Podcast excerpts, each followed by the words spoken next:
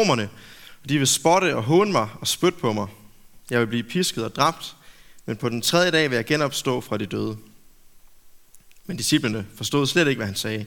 Hans ord var som en lukket bog for dem, så de ikke fattede, hvad han talte om. Jesus og hans følge nærmede sig nu Jericho. Der sad en blind mand ved vejen og tækkede. Og da han hørte lyden af mange mennesker, der nærmede sig, spurgte han, hvad der foregik. Det er Jesus fra Nazareth, der kommer forbi, fik han at vide. Så gav han til at råbe, Jesus, du Davids søn, forbarm dig over mig. De mennesker, der gik foran Jesus, forsøgte at få manden til at tige stille, men han råbte bare endnu højere, du, Davids søn, forbarm dig over mig. Jesus dansede og sagde, at man skulle føre den blinde mand hen til ham. Hvad vil du, jeg skal gøre for dig? spurgte Jesus. Herre, sagde manden, jeg vil gerne kunne se. Det er sket, svarede Jesus. Din tro har reddet dig. Straks kunne manden se, og han begyndte at lovprise Gud og fulgte derefter med Jesus. Alle de omkringstående brød også ud i lovprisning. Amen. Værsgo og sæt jer ned.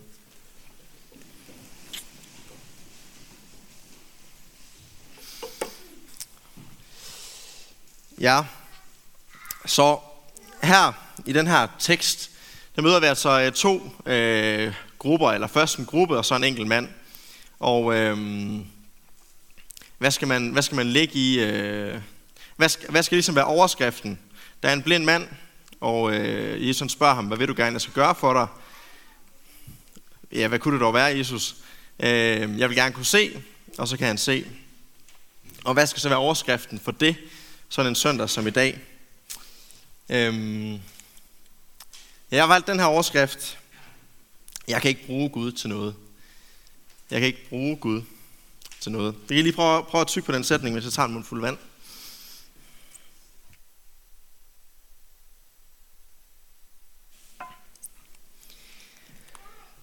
Den sætning, det er øh, en af de mest provokerende sætninger, jeg tror, jeg har hørt i hele mit liv. Øhm, og så var det endda vores egen præst her i bykirken, Daniel, som sagde det engang. Og han sagde det endda til, et, øh, til en alfa-aften. Og alfa, det er et fællesskab, hvor vi mødes, kristne og ikke-kristne, og snakker om livet og snakker om kristendom. Og så kommer der nogle mennesker og fortæller om kristendom, hvad det er. Og så kommer vores præst og siger, jeg kan ikke bruge Gud til noget. Og jeg kan bare huske, hvordan jeg tænkte, øh, nu håber jeg godt nok snart, at han stopper igen og tager hjem igen. Øh, fordi hvad er det for noget at sige? Øh, jeg tænkte, at det var da en modbydelig sætning. Øh, og jeg kan også bare mærke, når jeg har skulle forberede det her, den, den, den her sætning, jeg kan, ikke, jeg kan ikke bruge Gud til noget. Øh, jeg synes egentlig ikke, den er så rar. For vi overvejer vel alle sammen, hvad vi egentlig kan bruge Gud til. Både os, som er kristne, og også hvis man måske overvejer at blive kristen, øh, så er det jo et, et øh, validt spørgsmål. Jamen, hvad kan jeg bruge Gud til? Hvad skulle det ligesom kunne give mig at være kristen? Øhm, men Daniels pointe den aften, øh, den tror jeg faktisk ikke desto mindre er helt afgørende for at kunne leve et liv som kristen. Øhm, jeg tror, at øh, for at man kan holde til at leve et liv som kristen, så er man faktisk nødt til at have den her overskrift. Jeg kan ikke bruge Gud til noget. Jeg kan ikke bruge Gud til at realisere det gode liv. Jeg kan ikke bruge Gud til at slippe udenom smerte og sorg og død. Og øh, i den her uge har vi oplevet det i vores menighed, hvor vi mistede et medlem på bare et år. Øhm, og hvis vi går og tror, at vi kan bruge Gud til noget, at Gud han er den, der sørger for, at alting lykkes for os, at alting går, som vi gerne vil have det, så holder vi på et tidspunkt op med at være kristne. Det er jeg helt overbevist om. Øh, kristendom giver ikke nogen letkøbte svar, og Jesus han er ikke sådan en kransekagefigur på en eller anden filosofisk retning, som bare lærer os, sådan aller mindfulness, som lærer os, at det hele nok skal gå. Det siger Jesus faktisk ikke. Han siger faktisk ikke, alt skal nok gå, som du vil have det. Øhm, han vil gerne vise os en større virkelighed. Han vil gerne åbne vores perspektiv øh, for sin verden, for Guds verden. Og hvis det, som Jesus han tilbyder mig, hvis det han tilbyder os, hvis det skal have nogen som helst værdi, så skal det række ud over døden. For vi skal alle sammen dø. Det skal række ud over det her liv. Øh, og det gør det faktisk også. Det han lover os, det rækker faktisk ud over det her liv. I den tekst, som øh, jeg læste op før, der hører vi, at der er et stort følge omkring Jesus, og at der er mange mennesker, der lovpriser Jesus for de ting, han gør. Og sådan var det faktisk. Der var faktisk mange, der var nede med Jesus og synes at han var en mand, der var værd at følge. Øh, men vi hører også, at Jesu disciple, de faktisk ikke fatter, hvad Jesus han siger til dem. Og man må medgive, at der er nogle gange, Jesus han er helt vildt svært at forstå. Nogle gange så taler han i lignelser, som er ret kringlede, og nogle gange så siger han nogle ting, som man ikke helt øh, ved, om han er helt vågen, når han siger det. Men det er jo ikke sådan, at de ting, han siger i dag, at de er helt vildt mærkelige. Han siger sådan her, jeg vil blive udleveret til romerne, de vil spotte mig, de vil håne mig, de vil spytte på mig, så vil jeg blive pisket og dræbt, og så vil jeg opstå fra de døde. Det er faktisk sådan rimelig livet af landevejen. Og alligevel så står der, det fattede de ikke. Øh, så kan man spørge, var disciplinen dummere end vi er? Ja, det var det sikkert. Men ikke så meget dummere, at jeg tror, det er det, der er egentlig er problemet. Jeg tror bare, at Jesus, det som han siger her, det passer ikke ind i, hvad de har tænkt, de skal bruge Jesus til. Og det her store følge, nu kommer der lige en spoiler alert, hvis I gerne vil hjem og læse videre i Lukas evangeliet. Men de vender ham faktisk ryggen, og det går faktisk, som Jesus han siger, at de korsfester ham. De øh, pisker ham og torturerer ham og korsfester ham. Øh, så alle de her folk, som har fulgtes med ham, pludselig vil de faktisk ikke have noget med ham at gøre. Fordi han passede ikke til det, som de gerne ville bruge ham til. Han var ikke den konge, de havde forestillet sig. Hans planer var ikke deres planer. Og Jesus, han, han bøjer ikke af for at blive mere likable og siger, okay, men hvis det er det, jeg gerne vil have, skal være, så er det. Det kan han ikke, fordi der er simpelthen der er for meget på spil. Der er også for meget på spil for os i dag. Derfor så kan vi ikke bare ændre, hvad Jesus han gør, og ændre, hvad han siger. Øh, det må vi ikke. Det er simpelthen, det er simpelthen for, for vigtigt. Øh, vi må ikke trække fra eller lægge til. Vi er nødt til at forholde os til, hvad Jesus han siger, og forholde os til, at der er nogle planer, Gud har, som er over vores planer, som er anderledes end vores planer. Når der står noget i Nye Testamente om at omvende sig, så kan det også oversættes med, at, øh, at man ser eller tænker på en anden måde. Og øh, man kan faktisk oversætte det med, at der, at der falder et slør fra ens øjne, når man omvender sig, altså når man bliver kristen. At der er ligesom et kristens sæt briller og se verden igennem. Øhm, der er ligesom en ny, en ny dagsorden, der bliver tydelig for os. Øhm, C.S. Lewis, som øh, altid er god at citere, så det gør jeg altid, han har sagt sådan her, I believe in Christianity as I believe that the sun has risen, not only because I see it, but because by it I see everything else. Så C.S. Lewis, han tror altså på kristendom, ikke bare fordi han kan se den og synes, at det giver mening, men også fordi at han via kristendommen synes, at verden giver mening. At det er ligesom, at solen oplyser hele verden, så oplyser kristendommen også den verden, som C.S. Lewis han lever i. Øhm, den giver os et andet perspektiv. Den viser os faktisk en verden, som giver mening. Kristendom er et verdenssyn, det er et livssyn, det er en måde at se på. Gud han vil gøre os seende. Og i det livssyn, der tror vi på, at Gud han har skabt os hver især, fordi han elsker os. Vi tror på, at Gud han har sendt Jesus til at dø og opstå for vores skyld, fordi det har vi brug for, og fordi at han elsker os. Og vi tror også på, at vi er mennesker. Vi er mennesker, som er skabt. Og derfor så er der nogle ting, som vores skaber gør, som vi ikke forstår. Jeg hørte en brugte billede på det en gang, at det er ligesom i et... Øh, hvis, hvis jeg blev spurgt her, Søren, er der, en, er der en elefant i det her rum? Altså ikke sådan stemningswise, men helt fysisk, er der en elefant i rummet? Øh, så vil jeg faktisk godt kunne svare. Så vil jeg godt kunne sige, nej, der er ikke nogen elefant i rummet. Øh, hvis jeg så forestiller mig, at jeg var på en kæmpe stor hangar, eller en af de her kæmpe store øh, Mærsk containerskib, og der var en, der spurgte mig, Søren, er der en elefant på den her hangar eller på det her containerskib? Det ville jeg ikke kunne svare på der, hvor jeg stod, fordi jeg havde ikke overblikket, jeg havde ikke det fulde overblik. Og som kristne, så tror vi på, at det er det samme, der er gældende for os. Der er nogle ting, vi simpelthen bare ikke kan forstå. Der er nogle ting, som vi ikke har et perspektiv, der gør, at vi kan gennemskue. Øhm, men vi tror på, at Guds virkelighed er større end vores virkelighed.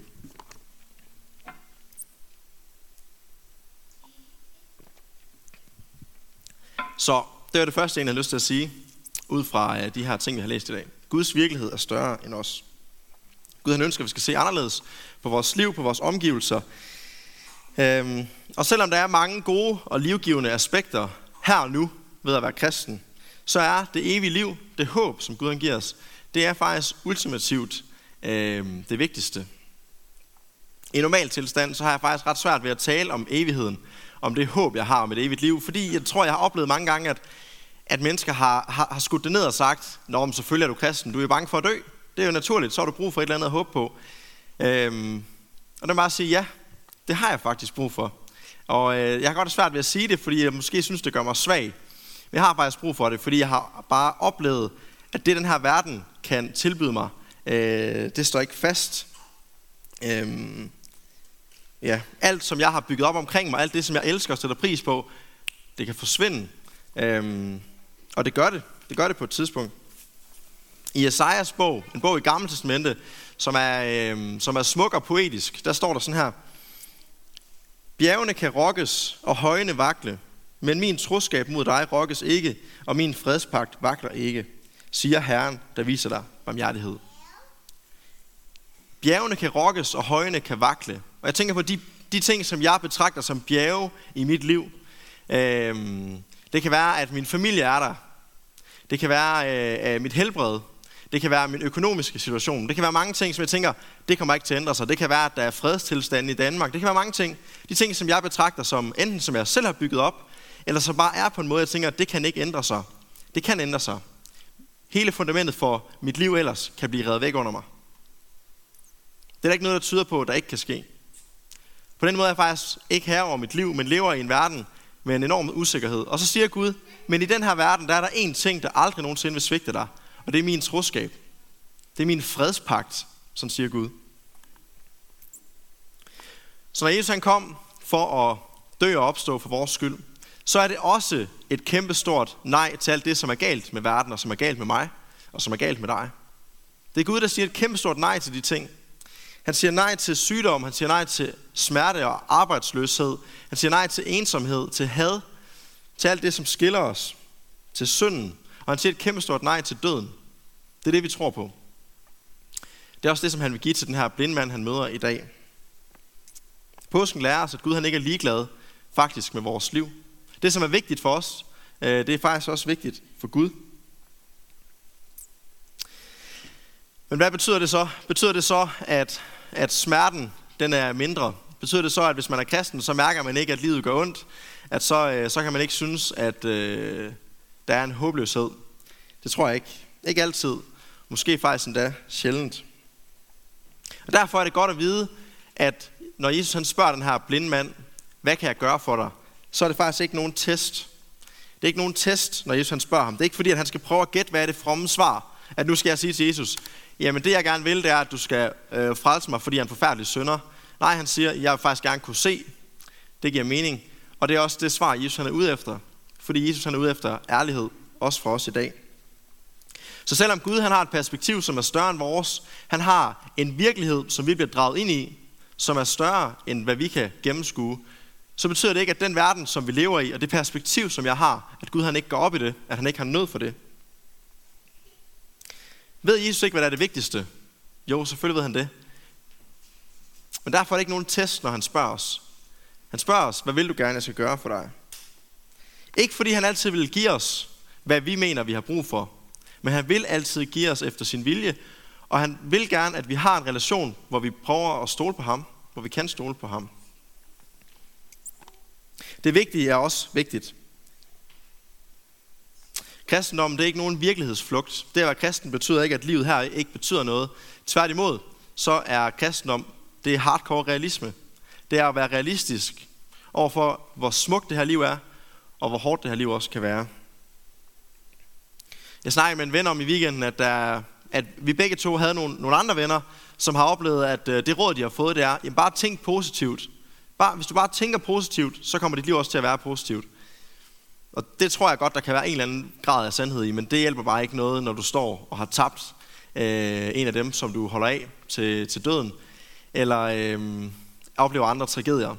Så hjælper det ikke noget at tænke positivt. Så er virkeligheden, som den er, og der har kristendommen faktisk noget at tilbyde. Jeg tænkte over, hvor, øh, hvor, hvor, hvor får man ellers det her spørgsmål henne? Øh, hvad kan jeg gøre for dig? Spørgsmålet. Og øhm, så, det er, ikke, det er ikke, fordi jeg har noget imod H&M, eller imod øh, dig, Peter. Men øhm, jeg googlede bare tøjbutik og mareridt. Fordi for mig, så er det et mareridt at gå ind i en tøjbutik. Øhm, så jeg køber ikke sit nyt tøj. Men øhm, de kommer derhen, og så siger de, hej, hvad kan jeg gøre for dig? Og jeg får knupper. Og det er dels fordi, at de altid vil have mig i et eller andet tøj, som jeg ikke øh, har lyst til at komme i. Og jeg har altid helt vildt svært ved at sige, at jeg synes, det er ikke, det er ikke pænt. Og så står man sådan lidt og skal, og Nå, men jeg skal faktisk også nå noget. Jamen, hvorfor står du så i prøverummet? Og det bliver altid sådan mærkeligt. Det er et helt vildt nederen spørgsmål at få, synes jeg. Og jeg siger altid, der er ikke noget, du kan gøre for mig. Selvom det var der måske reelt godt. Og min kone, hun, hun er god til at sige, ja, vi skal finde på bukser, de skal hedde 33, 32, de skal være sorte, og de skal være slim fit, eller sådan noget der. Så kan de finde det. Men jeg vil hellere selv lede i 20 minutter. Øhm. Og sådan er det. Og øhm, hvorfor vil jeg det? Hvorfor er det ikke livsforvandlende? Dejligt for mig, når der kommer en tøjekspedient og siger, hvad kan jeg gøre for dig? Det er jo dels fordi, at jeg tror, at øh, de spørger, fordi de skal spørge mig. De spørger mig mest for deres egen skyld, og de har ikke reel interesse i, hvad jeg egentlig har brug for. Øhm, det kan de sikkert godt have, men øh, jeg har bare oplevet noget andet, det må jeg bare sige. Jeg har oplevet, at de gerne vil sælge mig noget, de vil gerne prakke mig noget på, og det betyder mere for dem, at jeg går derfra og har købt en masse, end at jeg går derfra og har fået det, jeg egentlig havde brug for. Og så var det bare, at jeg tænkte, tror jeg ikke nogle gange, det er det samme, når mennesker møder kristne? Når, når mennesker møder en, en kirke, som siger, vi har noget at tilbyde jer, øh, vil I ikke have del i det her? Øh, så tror jeg faktisk også, at mange mennesker, de tænker, øh, jamen har de noget af reel værdi? Og har Gud noget af reel værdi? Eller prøver de bare at prakke mig noget på? Øh, ja. Så hvordan skal vi få mennesker til faktisk at opleve alt det, som Gud han har af reel værdi? Og øhm, så kommer jeg i tanke om den her, Ben Jerry's Baked Alaska. Jeg ved ikke, om I kender den is. De laver den ikke længere. Den koster jo 60 kroner for en halv liter, og det er den jo ikke værd. Det er den jo overhovedet ikke værd. Men det, der så skete, det var, at så kom jeg til at smage den. Og så øh, var den 100% det værd. Og så måtte de bare have taget 10 gange mere for den, fordi den smagte for sindssygt, men nu laver de den ikke mere, så nu får de ikke længere mine penge. øhm, men det, at jeg kom til at smage den her is, det gjorde faktisk, at jeg fandt ud af, at det er faktisk det værd. Og man kan også godt stå på afstand af kristendommen og tænke, er det det værd? Er det det værd, at jeg skal leve mit liv efter en Guds vilje, i stedet for min egen vilje? At jeg skal stille mig ind i en anden virkelighed? Hvad får jeg ud af det? Så kan man godt spørge. Og der har man jo brug for, tror jeg, hvis man skal have øjnene op for noget nyt, så har man brug for at prøve det, for at smage det, for selv at se det. Og hvorhen kan man finde Gud i dag? Hvis man sådan lige skal finde ham. Jamen et af svarene på det spørgsmål, og allermest tydeligt måske, det er, at Gud han er der, hvor de kristne er. Gud han bor i de kristne. Det siger Jesus. Han siger, jeg øh, tager bolig i de kristne. Hvor mærkeligt er det? Det betyder, at hver gang en kristen møder et menneske, så møder Kristus det menneske. Øhm, og derfor så kan man opleve på egen krop øh, det her spørgsmål, hvad kan jeg gøre for dig? Den her kærlighed, det kan man opleve, når man møder andre, eller når man møder kristne. Vi hørte den her sang indledningsvis, uh, The Proof of Your Love, der synger de, lad mit liv være beviser på din kærlighed, Gud. Og Gud han siger faktisk, at den kærlighed, vi har, også til hinanden som kristne, den er faktisk et bevis for verden om, hvem han er, og hvad han gerne vil af gode ting med mennesker. Og øh, der bliver læst en tekst op øh, senere, hvor der ligesom bliver sagt noget om, hvad er, hvad er kærligheden, og hvad er kærlighedens væsen. Og det kan faktisk godt øve os på øh, at leve kærligt, sådan at, øh, at når vi spørger mennesker, hvad kan jeg gøre for dig, øh, så mener vi det. Så er det ikke ligesom den her tøjekspedient, som måske ikke mener det, men så kommer det faktisk fra et godt sted, hvor vi reelt går op i, hvad de har brug for.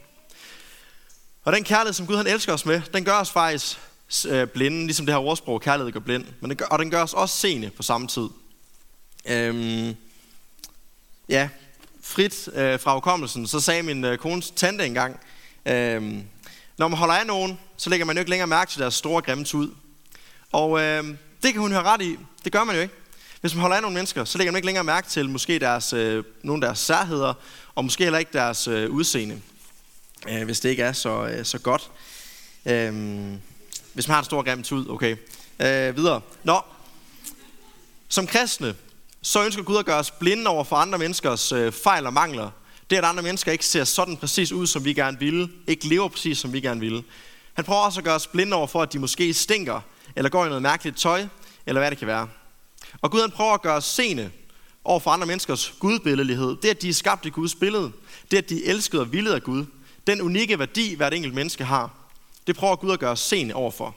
Og I kender selv de mennesker, I elsker. Dem ser I også. I lægger mærke til dem. I lægger mærke til, om de har det godt. Øh, og hvis de ikke har, så vil I gerne gøre noget ved det. Sådan prøver Gud at sige til os kristne, sige, sådan skal I prøve at se på andre mennesker.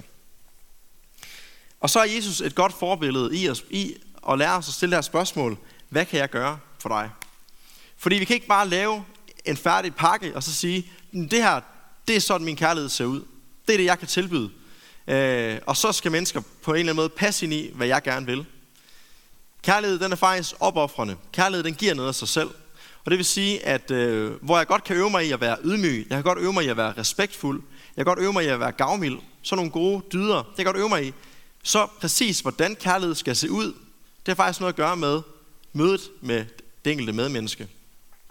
Og er der noget, jeg tror er universelt, er der noget, alle mennesker har lyst til, er der noget, alle mennesker higer efter og forstår, så er det kærlighed for andre mennesker. Så er det respekt, det er anerkendelse, det er, at nogen vil lytte på en, det er, at nogen vil tage en seriøst. Og det tror jeg, at vi er kaldet til. Og i lyset af, at Jesus, som virkelig ved, hvad der er det vigtigste, at han spørger den her blinde mand, jamen hvad, hvad vil du gerne? Så skal vi stille det samme spørgsmål. Og så skal vi blive ved med øh, også at komme til Jesus og sige til Jesus, hvad vi reelt gerne vil. Og når vi har brug for det, så skal vi råbe af ham. Øh, og når vi kan overskue det, så skal vi takke ham. Og vi skal prøve at stole på ham øh, i vores liv. Og det skal vi også hjælpe hinanden til, øh, som kristne. Hjælpe hinanden til og, øh, at pege på Jesus for hinanden. Og øh, ikke gøre som det her øh, følge, der gik sammen med Jesus, som prøvede at holde den her mand væk. For nu larmede han lige voldsomt nok. Der skal vi bære, bære dem, som lider frem øh, med kærlighed.